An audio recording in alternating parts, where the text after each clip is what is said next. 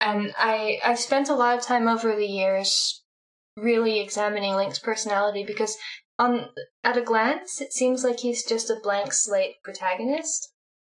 But he isn't. He has a personality of an extremely well developed one. I'm not sure I've met anyone who loves and understands the Legend of Zelda series better than Rebecca Tripp. She's a prolific composer and remixer who's recently decided to turn her talents towards a new medium audio dramas. With her new project, Lamp of Destiny, well underway, we decided now would be a great time to catch up with Rebecca and learn about how and why she tells her stories. This is Brian, and thanks for joining us for an evening at the Roost.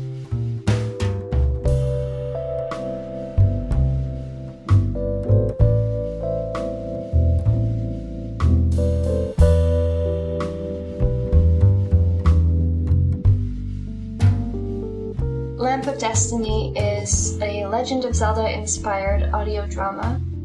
Um, it loosely follows the plot of various Zelda games. It's kind of like my dream Zelda game that was never made. I don't get me wrong, I love the new Zeldas, I love Skyward Sword, I love Breath of the Wild, but I really wanted to experience an older Zelda game again with some of the newer bits of lore kind of reworked in and I had this vision in my mind of this version of the story that kind of combined some of the older elements and some of the newer ones. And, and at some point, I became aware of this. Well, I, I guess I, I hadn't thought about audio drama until a couple years ago, and then I realized I could totally do that. I know a bunch of voice actors. You guys were doing stuff like this, and that actually partly is what inspired me. And uh, I also had all this music that I wanted to do something with, and I realized this was a good way to, to use it. You mentioned that you felt older Zelda games were kind of different from newer ones. Like, what what were the differences that you were trying to capture with this? Some of the other games, like Link to the Past, is probably the um, pinnacle of an example. They had a fairy mm-hmm. tale mm-hmm. quality it's it's still there, but it's it, it doesn't quite feel the same anymore. It's been sort of replaced, and I don't mind that. I like the new version just as much. Like the newer Zeldas, they they're much more Asian inspired, more of sort of like a Shinto feeling. I love that. Uh, the older ones felt more like European myth. You know, it's, it's very clearly uh, Robin Hood, King Arthur, and Peter Pan, and all those stories I grew up with. And while they're still there, it because the series has been going on so long, it's slowly been evolving into something else. Do you think that a lot of that feeling was about the sort of the structure of a fairy tale and how well that meshes with a video game? You know, find the four sages, uh, break the seven seals, and a lot of the ritual that goes along with those stories very neatly fits into the objectives of a game. Yes, but that part of it hasn't been lost at all if anything, that part has sort of been verified.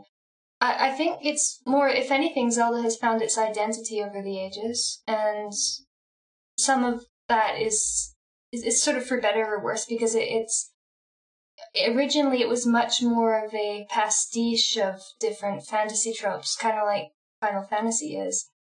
Uh, now it's very much its own thing. It's been sitting in its own glory for so long you could pretty much make an entire Zelda game out of existing Zelda tropes at this point. Like it has so many of its own story points and its own characters and exactly. its own like of course a Zelda game is going to do this and and this and by the time you're done with everything a Zelda game would do, you kind of have a full game. Yeah. Um, yeah, and it's something that reading the script and hearing the episodes for Lamp of Destiny, which by the way is still in progress. Um mm-hmm. I'm always like, I can't place my finger on it, but this is a very Zelda ish thing to be happening. Like, I don't, did this happen before or it, it, was my imagination filling in the gaps right now. It's a really uncanny feeling. That's what I wanted. I wanted it to feel like uh, platonic Zelda. So uh, every every event, every character, every object has a kind of archetypal quality. Like it's just one of the many ways that the kaleidoscope could have churned. Does that make sense? Absolutely. And yeah, Stephen nailed it. When I'm reading it, I'm like, when I'm reading the scripts, I feel like I am reading just what completely could have been a Zelda game, but just isn't is mm, just the its lost, own thing. Forgotten exactly. Zelda it's like was this on the Game Boy or something? I just it was one of those I didn't play. Or... It's like that day when Miyamoto was wandering into the garden, he went to the Lost Woods, got lost. the script is gone to the ages so, and the. I think that'd be fun to jump into. Is Rebecca, what is your history with Legend of Zelda? Like you've you've been a fan for quite a while, right? Nah, she doesn't really like it very much. um, I started with Link to the Past and Link's Awakening pretty much in tandem. So I was a 90s kid. I guess you guys were too. Sorry. Same. Um, yep. And um, at the time, when I was little, our parents were always uh, giving us mythology and fairy tales as bedtime stories. And mm-hmm. uh, I, I already mentioned Peter Pan, Robin Hood, and King Arthur were three of the ones that my brother and I were really into. And we spent a lot of time in the forest pretending to be those characters. And we, we were raised with all the stories of like Celtic myth and the fairy queen and all these ideas. And, and then my brother one day brings home Link to the Past, and all these things are in it. Mm-hmm. And I just, it was instant love. I, I was became obsessed with that game overnight. I never ever wanted to stop. It was just too good, too stimulating. It's like I was entering the realm of myth, right. which is, I guess, what I wanted. I'm I'm trying to recall our own childhood. Um, where where do you think the Legend of Zelda fit into our? Because we have a, a pretty deep appreciation of of myth and and sort of arch- archetype but I feel like our introduction to that was through Star Wars. Yeah.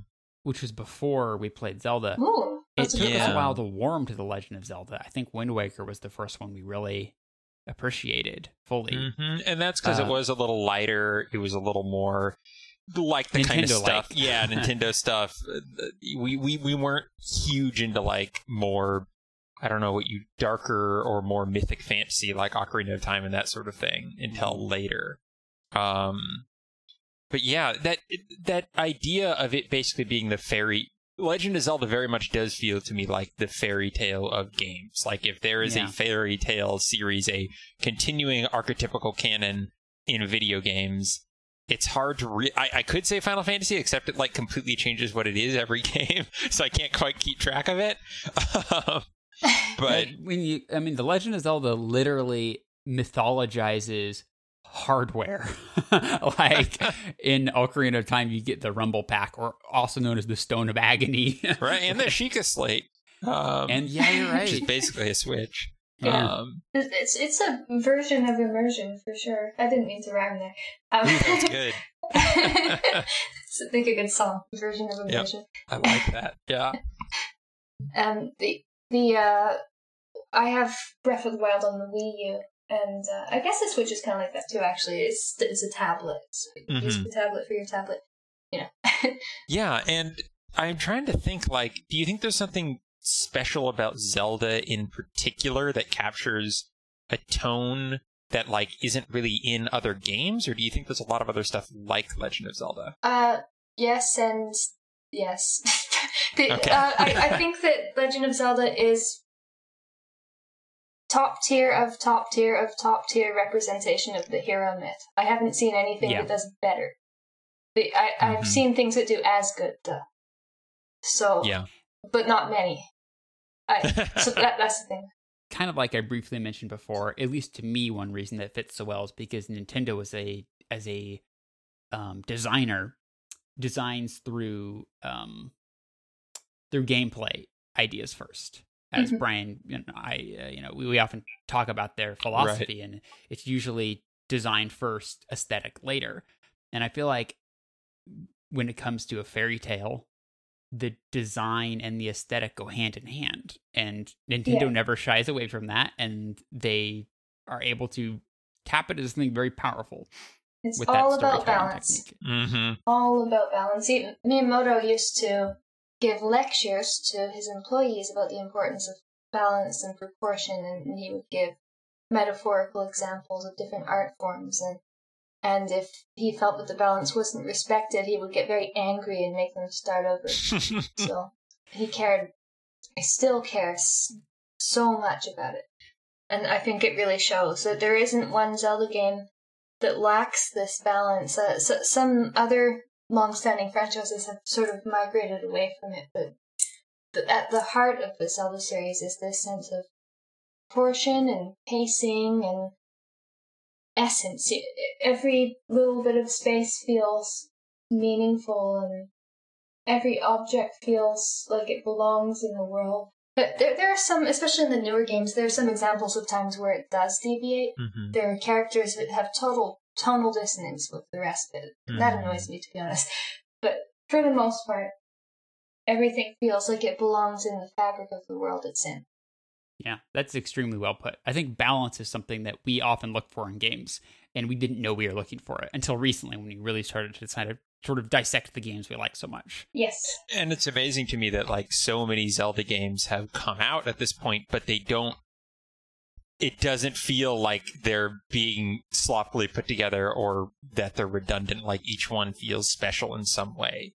Uh, mm-hmm. Yeah, yeah. Each one has a a vision and a reason right. to exist. Um, yeah. which makes me want to ask Rebecca: when you're making Lamp of Destiny, how do you strike the balance in, in a completely different medium? Oh, that's I have to think about that because it's such an automatic thing for me. Uh, I, I'm already a writer, so that probably helps. Mm-hmm. Yeah. And uh, of course the, the music thing. So like aud- audio is my primary uh, medium. So I, mm-hmm. I've spent a lot of time. I've had a lot of practice arranging sounds in a way that feels like it has an arc. Like we talked about the medleys yeah. before, it's, it's not actually that different.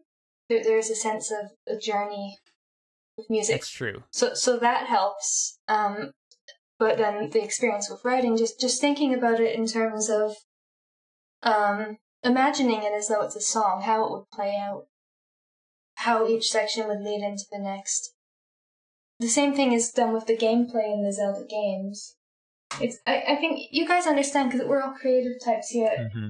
Every art form is like the others. Yes. That sense of flow, it, it, whether it's a painting or it doesn't matter. If you can experience this flow, if you if you can sense this flow, um, that's how you make it work. Yep, the pacing, the tension, and the release, the uh, beginning, middle, and end, all those things that, like you said, often you're. We've been so conditioned by all the stories we we've read and that we've we've absorbed that we're actually putting all of those things into our stories without realizing it often. Um, mm-hmm. So definitely, yeah. I so what did you uh, did you find like working on an audio drama? Did it feel very different to you from other writing you've done, or was it pretty pretty similar? I was surprised by how similar it was. Yeah. It, it was just oh, okay, it's more of the same of everything else I yep. do. you know? Yeah. I guess you guys relate to that, right? Like when you try a new art form, you it's it's like you're you can get a sunflower and a rose and a cherry blossom, and then at some level you realize they're all flowers. You can feel the floweriness of yep. them, but they, they look nothing alike. But one of the things mm-hmm. that yeah. is a departure from the rest of Zelda in Lamp of Destiny, well, the rest of the, the rest of Zelda that Polite Company talks about is that Link is uh, is fully voice acted. Link, oh boy, which uh, yeah, I'm yeah. sure for many people is like, well, I'm never going to listen to that now. No, just not going down that road. But I mean, first off, I just have to say the voice actor you found for Link is phenomenal. Beyond perfect. Yes. yeah. I think he's just actually Link It's insane. Like anyone, go go pause sure, this and yeah. go listen to one of the Lamp of Destiny episodes. It is it, because that to me that, that's Link. the canon Link voice. Like he should start with Charles Martinet. Yeah. Sign up at Nintendo and be like, "All right, guys, I can do the Link voice now." And he's still young. He could do yeah. this for years and years. Um, but like, was that at all a stumbling block for you when you started this? Being like, how in the world am I going to find a voice for Lincoln? Is that just a not a good idea? You know, I I thought about it a lot because obviously, yeah, Link wouldn't be a talkative guy, even if it was real life. Because obviously, if it was real life, he would talk like everybody, but he he would still be a quiet type. Right. And I I've spent a lot of time over the years really examining Link's personality because on at a glance it seems like he's just a blank slate protagonist. Mm-hmm. But he isn't. He has a personality of an extremely well developed one. And I've uh, I actually talk about that a bit in my uh, psychology and philosophy videos about the Zelda series. Yeah, and it, I remember that. It's all about teasing that personality out. So, so with, with all the characters, I I did a lot of kind of workshopping. Um, what would be natural for them to say and what what would not, and for Link, yeah, he talks a lot in this series because he sort of has to. Mm-hmm. To uh, otherwise, you don't know what's going on. But I try to balance it out first of all by always having people with him. Yes. So the lamp mechanic itself, the main mechanic of the game, so to speak, is vocal. It's noise, right? So there's always people talking to him through that, and then he usually has sidekicks. He'll continue to have psychic, so that helps. But every time he talks, it's almost always because he's out of his depth. Like, it, I, I want to kind of get the impression that he, he wouldn't normally be so talkative, but all the things that are happening to him are just so bizarre. Mm-hmm. So it's forcing him out of his out shell. Of his depth. Yeah, exactly. Yeah. Yeah, it's thinking back to like it is easy to to assume that Link is the blank slate character model that you you know you put yourself into and to an extent that's true but then when i think back would link do this? Would link not do that? I have some opinions about that. You know like you you even if it's in your, in your own head he starts he sort of develops his own personality and uh, i feel like link in lamp of destiny is just embodying all of the links. He's not any one particular link. He just sort of is another one in the lineage. That's exactly what I wanted. I want him to feel like a kind of uh, synthesis that he's got some Link to the Past, he's got some Ocarina of Time, Majora, he's got some Twilight Princess, some Skyward Sword, some Wind Waker, etc. And they all feel true and they all feel untrue. Yeah. And the real question about Link's personality would or would he not hit a chicken with a sword? Um, not on purpose. I think it's it's accidental most of the time. I was gonna say that, All yeah. Right. But we're uh, we're softies in this in this version. like, yeah, no, I, yeah. I agree with that. However, he would absolutely purposefully destroy pots. That's. He's got to let off the steam somehow. exactly. He needs that. You need the balance. You need that balance. so, yeah. Uh, yeah. Well, I just man can't say enough about that Link voice actor though. That like was that one was that the first voice actor you got, or did he come later? Actually, he was. That's the funny thing. I, I did hear a couple auditions before his, but he was the first person to express interest. And that must wow. have given you a huge confidence boost for the project in general. Like, I oh, know yeah. that when I'm working on audio dramas and I get the first actor or two in and they're really good, there's this feeling of, okay, this is going to work. We can do this. Yeah. People like this exist. Oh, there's some great actors coming you haven't heard yet too. The, the guy mm. who does the Goron voices. Nice. Like, oh, I've been looking forward to that. Yeah, that well, next episode you'll you'll finally get to hear him. Cool. Sweet. Yeah. yeah. Hey, I did a voice too. It was really good. Uh, I got to be one of three ghosts. yeah, so I guess we should set up where it is right now. We we just the fourth episode was just released and that was a link going to the forest temple which is basically the first dungeon. And i actually don't know how many episodes are there going to be total. I don't know the exact number because as i'm writing them sometimes inspiration will hit and i'll add more than i intend to and it will go on longer. Right.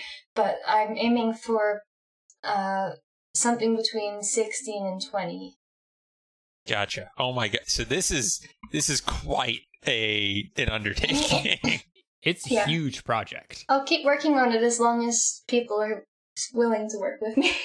yeah, I know that feeling. Yeah. yes, until Nintendo snatches up the uh, Link voice actor and makes him sign a contract, you're yeah, you're good yeah. to go. It's bound to happen. Yeah. Um, so speaking of the workload, though, a lot of that for you is making the music because you compose. It's a mostly original soundtrack, right?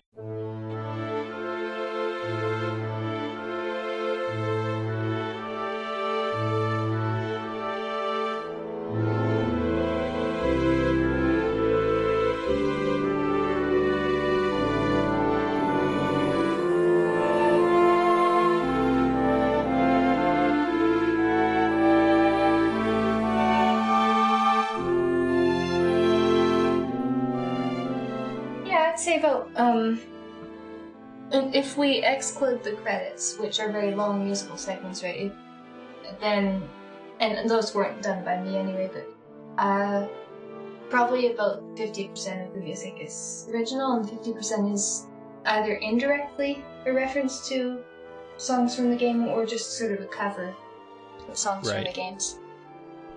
Right. And uh, the boss battles are all going to be from the series, and each one will be a different guest composer. Oh, that's cool. Oh, cool. Wait, who did the Forest Temple? Uh, I, that was, was that? Uh, the Noble Demon.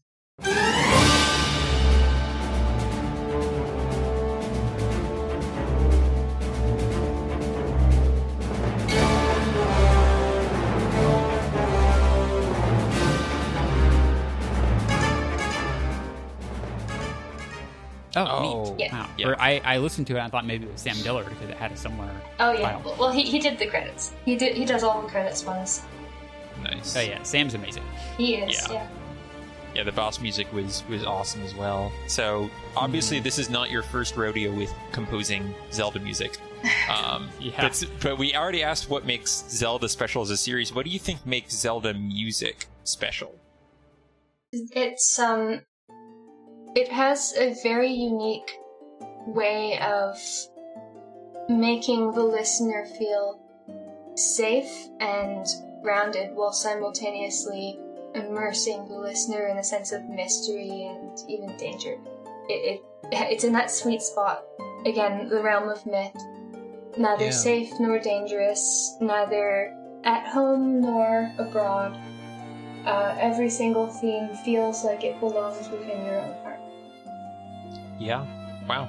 That's really well put. And actually, um, that contextualizes what I already thought about Zelda music. But now that you say that, I'm like, oh, that does make a lot yeah, of sense because for, it's not boring. It's it's never boring, but it doesn't just feel like it's out there being, I don't know, unnecessarily avant-garde and challenging to listen to. It's yeah. it somehow is constantly inviting you along with just the right amount of surprise. And Stephen, I interrupted you.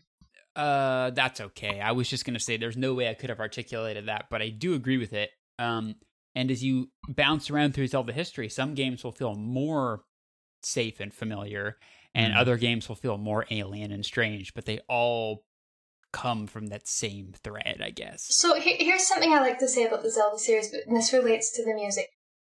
The games give the player the Triforce of Courage. He is the link mm. to the player. And the music is part of that. So even take Twilight Princess. Imagine the music when the twilight descends. You know, eerie. You know, mm-hmm. it's creepy. Everything about the Twilight is creepy. If it happened in real life, everyone would be beyond terrified. You know, there'd be mass mm-hmm. panic. Mm-hmm. I, yeah. But in the game, it's exciting. You want to do it. You know, and, and the dungeons are like that. Like you want to go into the Shadow Temple I mean, mm. that that's really that place is no different from somewhere in Dark Souls or Silent Hill or something like that. But the way that everything is framed is designed to make you feel courage and bravery. Right. The games are well set up to make you want to go on the hero's journey. Want to rise to the occasion. Yeah.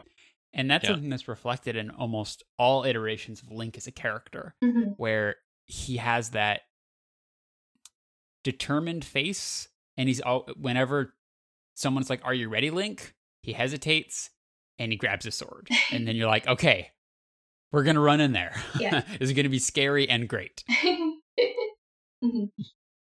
Yeah. Now this is just a random tangent, but have you ever thought about what a Zelda game would look like if they were trying to build it based on one of the other Triforces? Like if they tried to make a game where you played a Zelda about wisdom, like yeah. what that would look like? I've thought about this a lot.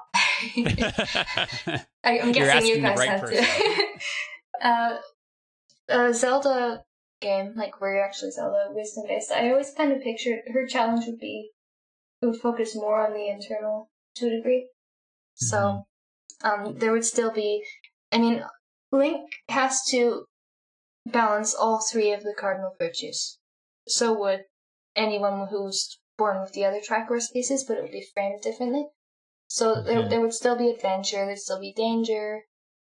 Um, but I think a lot of it would be more puzzle focused, for example, or Uh, maybe there'd be more magic, more dialogue, more story, that kind of thing.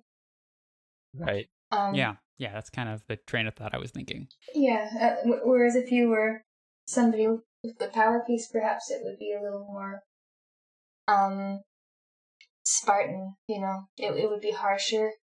There'd be Mhm. less dialogue. It would be much more physical. Right. Right. Yeah, I, I would love to see Nintendo try something like that, but it would be it would change everything from the ground up for sure. I'm, I'm thinking about Link's adventures, and there's combat, and there are towns where you meet lots of fun, interesting people. But to me, the core of the game is venturing into dungeons, and Yeah. that's courage, right? Yeah. So, yeah, I mean, that's feel something like, that I loved. That idea of adventure and you know going out into the unknown. It's something that I loved so much personally about Breath of the Wild. Is how much it took like that idea of um, exploration and going somewhere that's unknown and just figuring out what's there on a literally blank map. And it captured that in a way that I feel like tons and tons of games try to capture, but very few succeed at. And Mhm. I've just Breath of the Wild. I just never get tired of that feeling that it's able to capture. Absolutely. it's the it's the childhood feeling of adventure that we felt just a little bit when playing Wind Waker. Yeah. but they made a whole game about it. Yeah. I, I relate Absolutely. to that actually. Wind Waker is perhaps the uh, the paragon of childhood adventure. Like it, it's a child's Mhm. idea of adventure. You you can feel Mhm. that in the bones of the story and the gameplay. Absolutely. So with the music, were you trying to do the same thing you did with Link and try to kind of create a soundtrack that is like every Zelda soundtrack, or were you pulling from particular Zelda games? Uh, it was more the former. Yeah. There were parts where I, I did deliberate references because I felt like it would just fit. I what Right. I think a lot of uh, I I don't mean to discredit or insult anybody, but I think a, a lot of fan fiction creators fail Mhm. when they arbitrarily make references. They'll just add in a song where there, it makes no sense for that song to be there, like the Hobbit movies. Um, Yeah. where, where they use the Ringwraith theme to represent the White Orc. right. It- it was just- yes. Right. It was like no yeah. no sense of Yeah. connection to what the leitmotif was about, right? Um, so in this, for example, I have themes that are from other games, but they're either generic or they're ones that are in multiple games, where there's kind of a cross connection that that is enhanced, or if it's Right. a deliberate reference, it's it's like very clearly fan servicey. So, for example, uh, with that scene where they're in Hyrule Castle in the flashback, I used the Minish Cap version of the Hyrule Castle theme um, Mhm. because it didn't matter which version I used. hmm Right? Is Yeah. this the first time you've ever tried to write original music in the Zelda world? no. I, so I probably had some of the music before uh, I thought of the story. Actually, like a couple of the Oh, dungeon of songs. I, I'd written over ten years ago. This has been a long time in the making. I guess so. Yeah, Yeah, that's I've got great. um, original Final Fantasy and Dragon Quest music as well. Nice. Is there a Lamp of Destiny theme, or is it just disparate music for different locations and stuff? Actually, there are a few leitmotifs that have come back a few times. Uh, people Yeah. people haven't commented on it, but I'm sure people have noticed here and there. They're- and they'll Yeah, continue yeah. to come back. And it will become more and more apparent. So there's one that I've-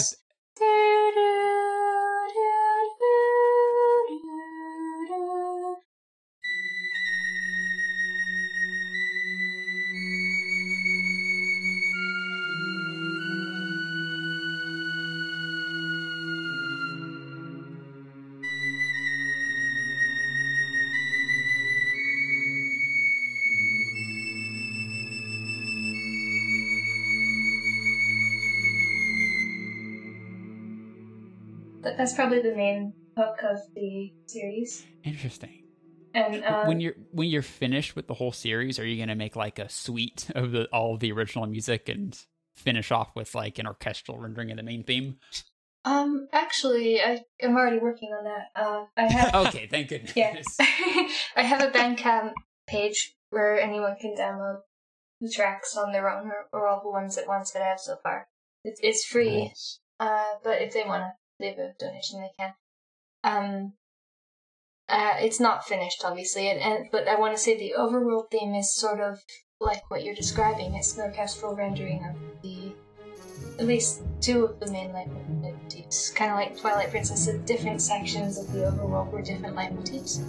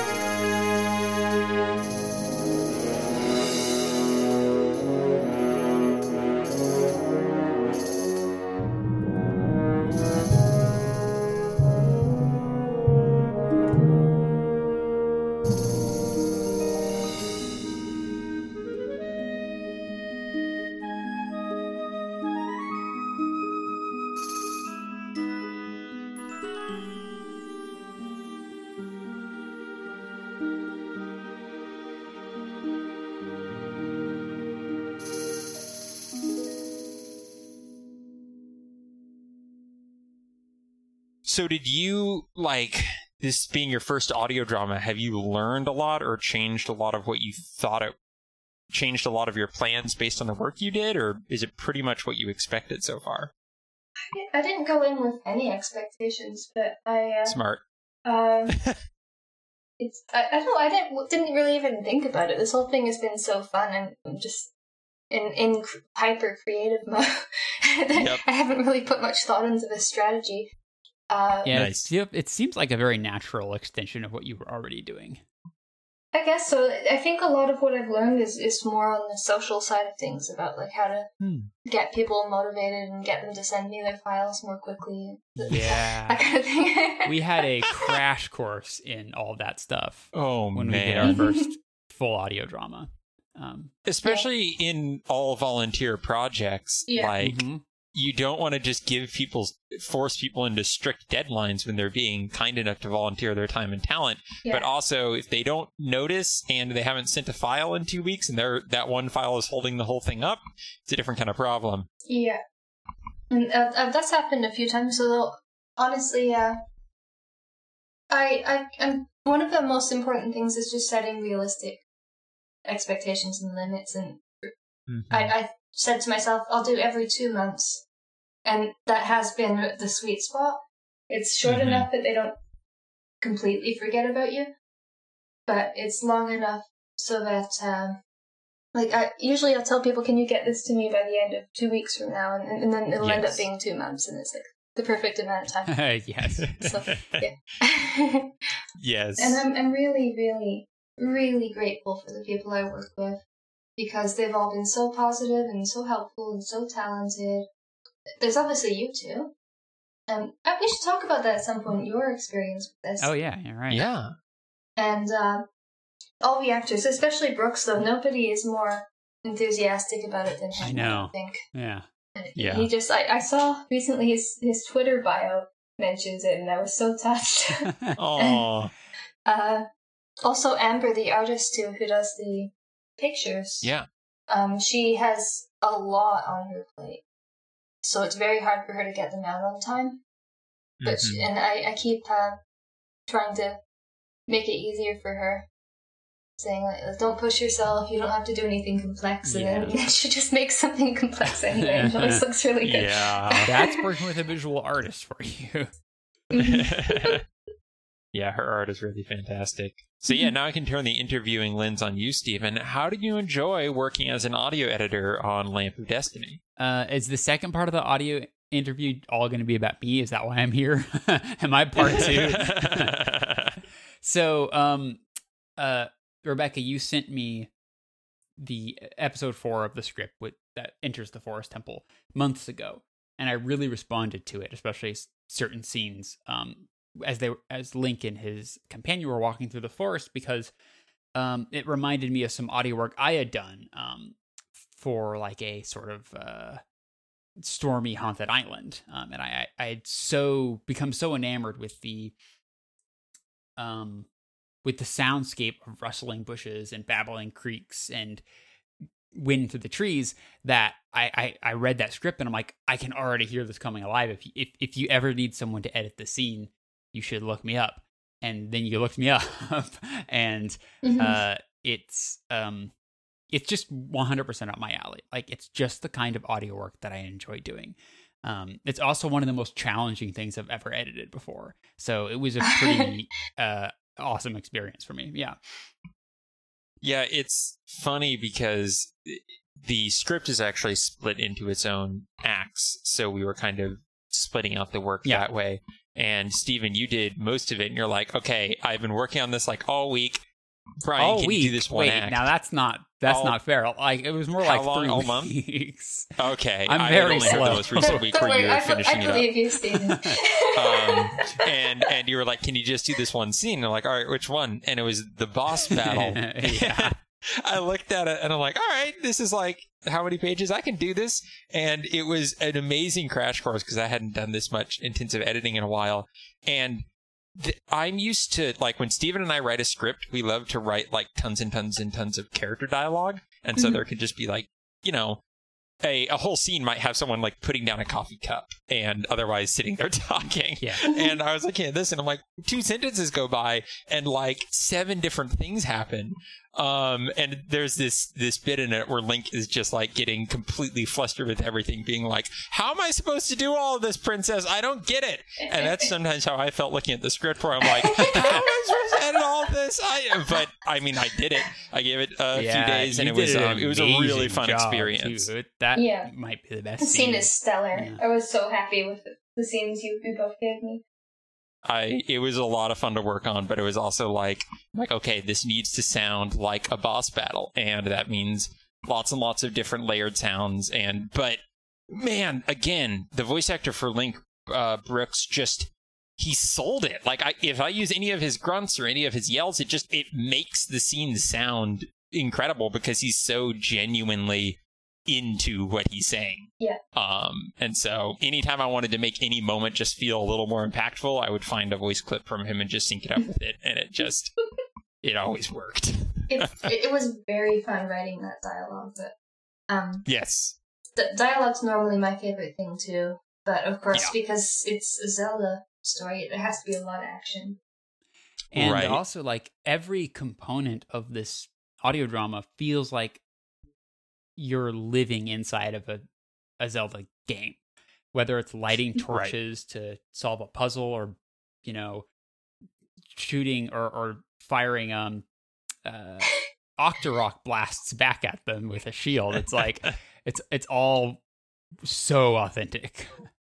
I'm glad yeah. you think so because it was very hard um, having them explain what was happening in a way that was yeah. organic yeah. It's, because it, it could very easily be now I'm doing this, now I'm doing that, yes. and that would that would be very awkward. Yeah, that absolutely. I think it is once again the the the lamp mechanic, if you will, which is basically Zelda's ability to communicate with Link and tell him what to do. That was really helpful because Zelda it was in character for her, much like a character like Navi or someone from the games, to spell out specific instructions, like you need to do this to the monster. And mm-hmm. it didn't sound stilted because that's exactly what a character like that and, would say. And Brooks sold it by responding like, "Do do what? How?" uh, yes. And just getting panicked, and so it, so he would bring the human element in, which is what the player Brooks, is thinking. Like I was playing yes. Majora's Mask a few uh a few days ago, or maybe weeks ago at this point. I don't know how time works anymore, but um, I I was getting hints from uh, what's the fairy's name in that game? Uh, Tatl. Tatl. Tatl. And uh, Yep. I was like, what, what? Easy for you to say, Tatl. I'm getting pummeled. And I'm like, oh, wait, I'm channeling Brooks right now. what am I, a gardener? Yeah. Yeah. He's a yeah. It was a it was really fun. I think that boss fight, yeah, really came together in terms of finding ways to like it, it was a nice combination between the sound effects and the voice acting and the writing to it's a lot of stuff happening all at once, but like you said, you don't want every single action to be explained because that would that would quickly sound really bad. And I think I think it struck a really nice balance by the end. So I, I was yeah. happy to hear them made by somebody else just because I had all these rich visuals in my head of what I thought was happening in the scenes. I could see all the places. And then hearing somebody else put it together, um, I closed my eyes and listened, and, and new images came that weren't there before. Mm, Yeah. And Yeah. th- that was a treat for me. I'm really glad you like how it turned out. Um, yeah, and you'll also, uh, for listeners, you will also hear Rebecca's editing work in this episode too, because she she did the uh, final scene that we couldn't finish. So um, you'll hear all of us in fight. episode four. yeah, and uh, I was I was happy with how seamless it was actually. Yeah, I, mhm. I was worried that we'd be able to tell, but I, I, I played it to people and they had no idea who did what. So very good. yeah. yeah, it all fit together really well by the end. So yeah, everyone definitely check out the four episodes that are out there so far. And so you said it's every other month that episodes are planned for? I would like to start speeding it up. I don't know whether Yeah. or not that will be possible. It'll depend on the people I work with because they, they all have their own lives, right? So I know the feeling. yeah, Yeah. Yeah. Very cool. So on that on that uh, pace it should be done in about 2 years. yeah. yeah. No, believe me, I've taken way longer on projects that were way less ambitious. oh my ambitious. god!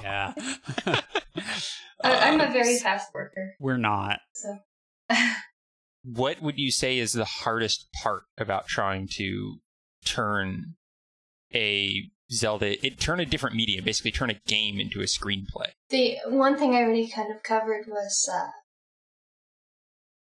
having characters describe what they see and have Yep. that sound natural. There are a couple points Yeah. where I think I, I was on that uncanny valley, but Mhm. um, I try really hard to either make the sound effects imply what's going on or um, have it just work it w- into the script in a way that actually works. For for example, somebody might warn Link, "You will encounter such and such a thing. These are the qualities of the thing." So that in in a way that would make sense, where you would actually need to warn someone. Yeah, Right. You, ha- you have a setup, so you've already planted the seed for whatever creature you're about to encounter. Yeah, exactly. And same thing with character descriptions. Um, oh, I've I've seen the man wandering around in a ruddy cowl. You know yes. that, that kind of thing. Where where Yeah, y- you would actually naturally need to describe the way they look. Did you ever consider like having Zelda be a narrator and like have prose? I have uh, the hurdy gurdy man. He's going to do a little bit more prose later Oh, on. interesting. Yeah, Oh, that's he, cool. He was the weird Sheikah guy that appeared in part two. Yeah. So um, I'm not done with him yet. He'll appear here and there, and almost like a Happy Masked Man kind of character, sort of behind the curtain Yes. type character. Yes. So, how do you work in terms of the classic creative process question? How much do you have planned up beforehand, and how much do you kind of free write as you get to that part? I have a, a lot of it planned. Um, it, it being in a Zelda game, it has to have really rigid art. But Mhm. um, uh, once I'm actually writing the script, it, it's it's a skeleton is planned, but it, the flesh kind of comes naturally during Yep. the process. That I'm makes sorry, for a second, I literally thought you meant you had a skeleton planned in the plot. I'm like, Oh, I mean, it, I do. Please, Stalfos is the proper term. yeah, yeah it's, it's impolite to call them skeletons. Mhm. Uh, yeah. Yeah. So part of, I just realized that part of the uh, audacity of this project is that you have to say um, how different things in the Zelda world are pronounced. Oh yeah, Yeah, that's you're that's the frustrating thing. I I don't know if you guys saw the uh, the Facebook group, but I have a video with a pronunciation guide, so Mhm. that make sure everyone does Oh. it consistently. But there's already been a problem with Epona and Epina. Uh, Yes. just yes. Let it slide. Wait, can we do a, a, a, a mini game? Can we have a mini game in this in this Zelda episode? Sure. oh, actually, that's coming in in uh, part. really? Eight. Wow, she, Yeah. she's got everything. Oh everything. my planned. gosh. I hope it's not Yeah, the I- mini game in Majora's Mask where you have to throw bombs into the baskets. That one's annoying. No, that's stupid. Yeah. No. Okay, thank you. that's, that's wildly dangerous. No. Uh, no, it, it's going to be probably an archery hitting balloons Oh, okay. something. Ooh, Yeah. yeah, classic. Yeah, I'll, ha- I'll have a clown character. So, Mm. he'll, Wow. he'll be mostly improv. I like Violet clowns. Rex, holy cow. Um, Yeah. yeah. I had opinions about them, but um, the mini game I wanted to do is I wanted to compare Zelda pronunciations real quick. Um, Okay. so Okay. Rebecca, how do you pronounce Link's, you know, childhood friend from Ocarina of Time with the green hair? Saria. Saria. I always said Saria when I was growing up. And some people say Saria.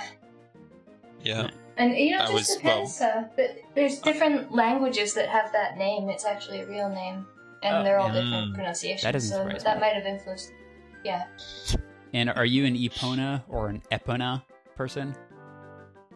I usually just go like Epona, like almost like an eh. Epona. Epona? Let's yeah. Epona. I think or like yeah, that's pretty close. To, Yeah, yeah. Epona. Yeah. Any others, Stephen? Any other pronunciation questions? Um, How do you pronounce Link? D- de- do you go I'm a Deku? Link kinda Do you go guy. Deku, Deku, or Deku? Uh, Deku. Okay. Yeah. Yeah, me too. Deku's. Yeah. Yeah. Deku. Uh, Deku's definitely. I think those are the one of the main ones. I'm satisfied. Yeah. Okay. Very cool. Well, I'll make sure to play some peppy minigame music behind Thank that. you. Wait, hang on, hang on. How, how do you pronounce the kingdom in which they live? Haruli? I mean, Hyrule. Yeah, I'm I'm gonna go with Hyrule. how about Hello? Hyrule. oh Yeah. man, we could. Yeah, don't hire me as a voice actor. I can butcher all of this. Okay. Yeah. Uh,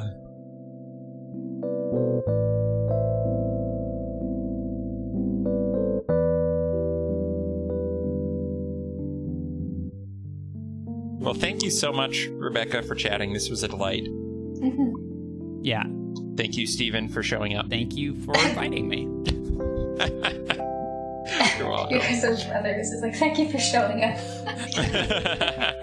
Thank you for being there, like you always are. Uh,